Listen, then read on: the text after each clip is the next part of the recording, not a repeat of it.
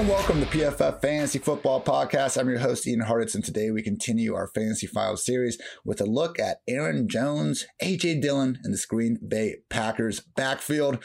I've been waiting to talk about these guys and Aaron Rodgers all summer long. Finally got the clarity that Aaron Rodgers is back, will be QB1 at least for 2021, which is all we're worried about today. So obviously fantastic news for Aaron Jones, someone that, you know, I've had as high as like my RB5, RB6 throughout this offseason. I moved down a little bit into the lower end RB1 range during the Rodgers, you know, hoopla and just not knowing what was going on. But just in terms of the league's best overall running backs, I'm not giving Jones the crown, but I think he deserves to be in that discussion among the top five, top eight at absolute worst. I mean, the only complaint we have about Aaron Jones since he entered the league is like, why has he not gotten the ball more often? That's why we hated on Jamal Williams, not because there was really anything wrong with the way Jamal plays football, because in fantasy land, we want our running backs to get 300-400 touches, and Williams was always the reason why Jones couldn't get there. So Rodgers back. Jones, you know, he signed a 4-year, $48 million contract extension last March. Jamal's gone, you know, freaking pump the gas, pump it, get it going on the Aaron Jones breakout potential in 2021. I don't even want to say breakout potential. He's already broken out when you earn a $48 million contract. I mean, that's just how things work. But anyway, Aaron Jones, again, what the kids might call an elite running back. PFF rushing grade since he entered the league. He is third among 115 qualified backs, tied for 21st in missed tackles forced per carry, tied for third in yards per carry, tied for 12th in yards after contact per carry, and 11th in percentage of carries to go for first downs or touchdowns. And, you know, if you look at what he does just on a per down basis, honestly, I'm usually most impressed with Jones when they tap into what he can do as a receiver. You know, him waving goodbye to Byron Jones as he gets the corner is great. And, you know, he had some runs against, I think it was the Bears towards the end of last year, that were truly special, seeing what he can do in the open field. But it's a damn shame Jones hasn't gotten even 50 receptions in a year yet. And it's borderline coaching malpractice. But would you really expect anything less from the guy that took 2 months to play Derrick Henry over Dion Lewis all the way back in, 2018? So not necessarily saying we shouldn't have seen this coming with Jones. I just wish they could throw him the ball more, people, because since 2017, when they have lined up in the slot or as a true wide receiver out wide, only Austin Eckler and Naeem Hines have averaged more yards per route run in those situations than Jones since 2017. There was one game, and we saw them tapping in this a little bit when Devontae has been hurt over the years, because Lord knows they don't have a consistent number two receiver to really lean on. And the one game that really stuck out to me was in 2019. They were playing the Chiefs. I think it was Sunday or Monday Night Football, but Aaron Jones had 8 targets, 7 catches, 159 yards, and 2 touchdowns, with a lot of those coming out wide. He took a screen to the house. Yeah, I don't know, getting the ball into one of your best playmakers' hands all the way out toward the sideline makes sense to me. Also ran a sick double move on a poor linebacker that was tasked with hanging out with him. So I'm not saying you need to just always line him up out wide. He's a running back. You know, unless you're Urban Meyer, you usually play your running backs in the backfield. But just being more consistent with, you know, threatening with that usage, I think could go a long way. Because again, he's proven plenty capable of thriving out there. He did it more in 2020, Like when you watch Aaron Jones, you watch his highlights from catching the ball. It's not like Jonathan Taylor, Nick Chubb, Derrick Henry situations where, okay, they're catching screens and making good things happen with the ball in their hands. He can do that, but we're seeing legit downfield, like contested catch situations, and Jones is coming away with the ball. So here's to hoping now that Jamal is out of the picture, we see that part of his game, you know, really take an even bigger step forward, because Jamal Williams, again, was just so solid, and he never missed, or he missed 2 games in each of the past 2 seasons. That's it. Otherwise, 16 games in his first 2. And he was chipping away quite a few touches every single year. In 2017, Jamal at 178, then 148, then 146, then 150, caught 25, 27, 39, and then 31 passes along the way. So the path to Aaron Jones being a fantasy superstar this year is pretty simple. His rushing usage doesn't really change. And instead of A.J. Dillon replacing Jamal Williams.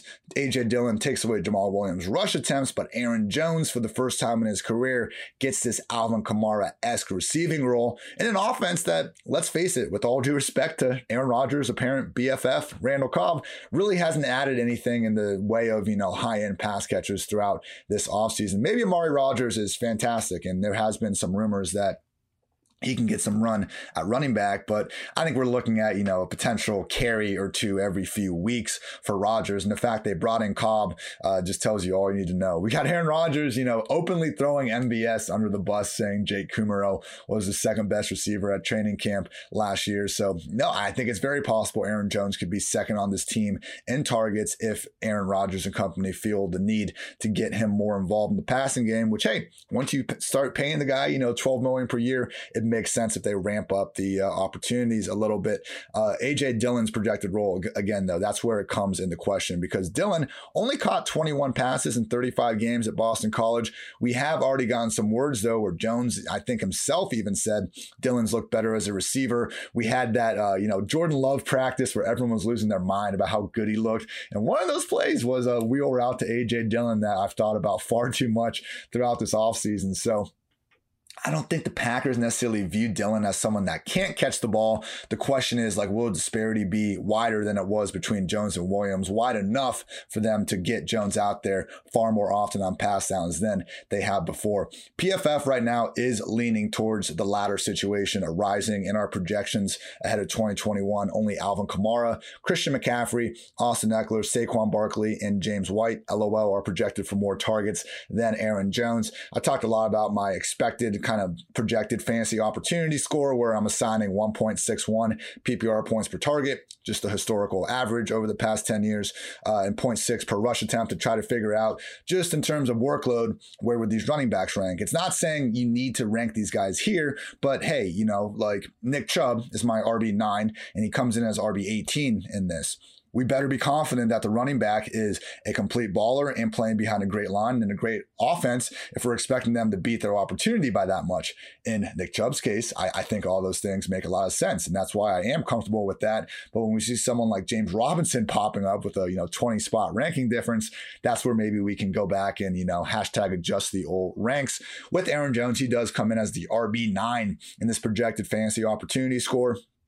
Only guys projected to have just a more fantasy-friendly overall workload: Christian McCaffrey, Dalvin Cook, Alvin Kamara, Zeke Elliott, Saquon Barkley, Austin Eckler, Joe Mixon, and Najee Harris. So Jones is basically only behind Kamara in this group in terms of, like, and Eckler, I guess, which makes sense. I mean, they're going to get fed targets. Every other back is like a legit three-down workhorse for their team. Jones has that potential, and I think the ability to be a Kamara, Eckler, you know, light type player in this potentially new look Packers offense. Well, again, it all depends how the Dillon Williams usage goes. If we see, you know, these first team preseason snaps and Dillon's catching some balls and it's just a 50-50 split, okay, we don't need to completely bail on Jones by any stretch of the imagination, but I just think that's going to be the difference between him, you know, repeating as the RB5 or again finishing as a top five RB, or just slowing down a little bit and being a borderline RB1. But anytime we have the lead back, and, you know, pretty much undisputed lead back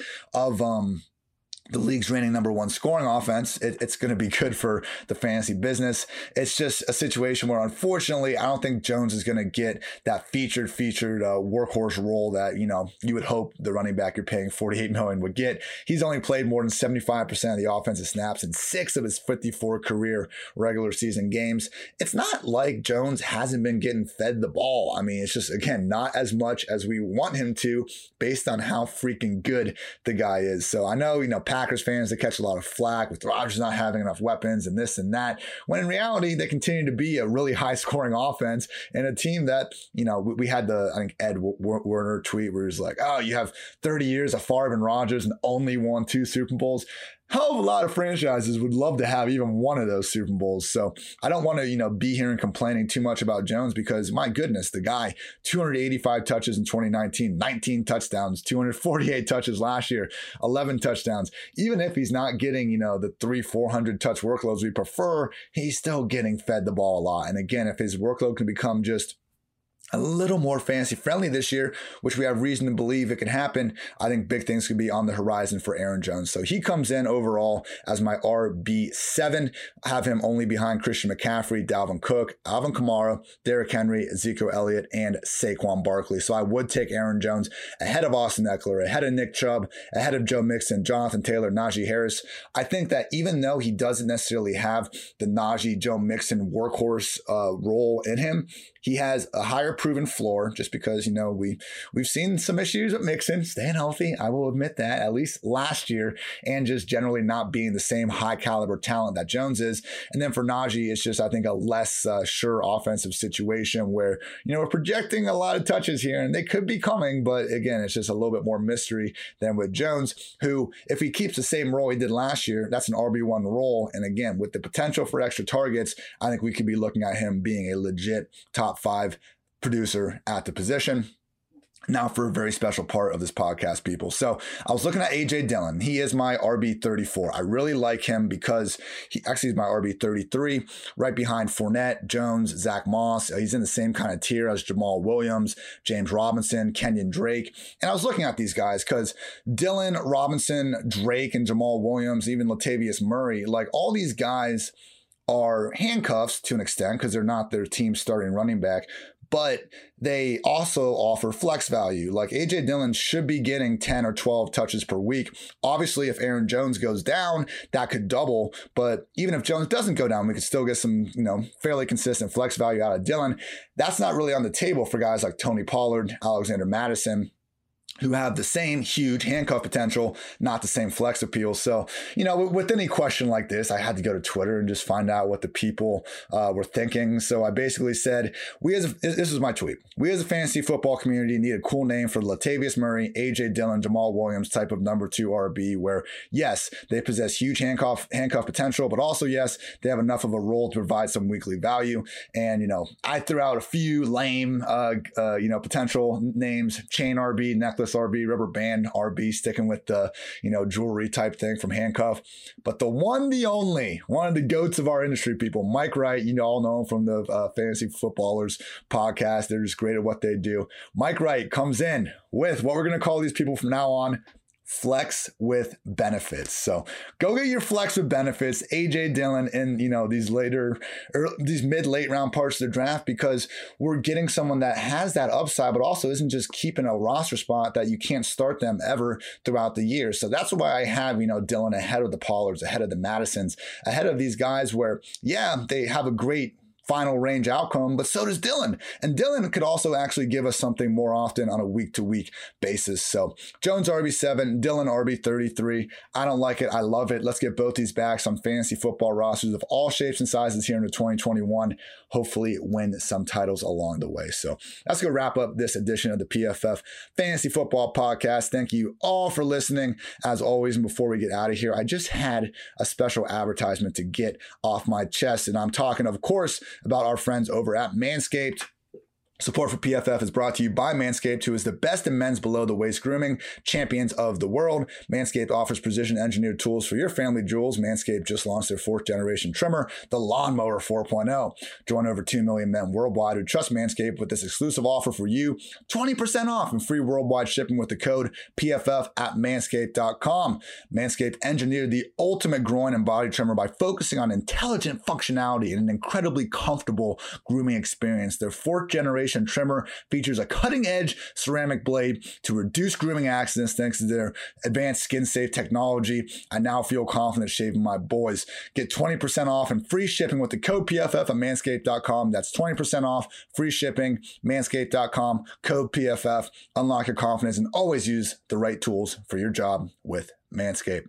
Again, people, always thankful you tune in to PFF Fantasy Football Podcast. New episodes every single day. Also, please check out my 100 articles, 100 questions, I should say, in a 100-day series. I'm through about 75 at this point. 25 to go. Grind's feeling good. I'm heading up to Myrtle Beach tomorrow. Going to be spending a week in the sun. We'll still be barking. We'll still be grinding. But after that, I'm in Cincinnati full-time. So we'll get, you know, out of my mom's basement into the nice PFF studio that I am largely moving giving to Cincy for, and hell, even my nice apartment that is mine. So we will, be improving the background here. I appreciate you guys putting up with it in the meantime. And until next time, take care, everybody.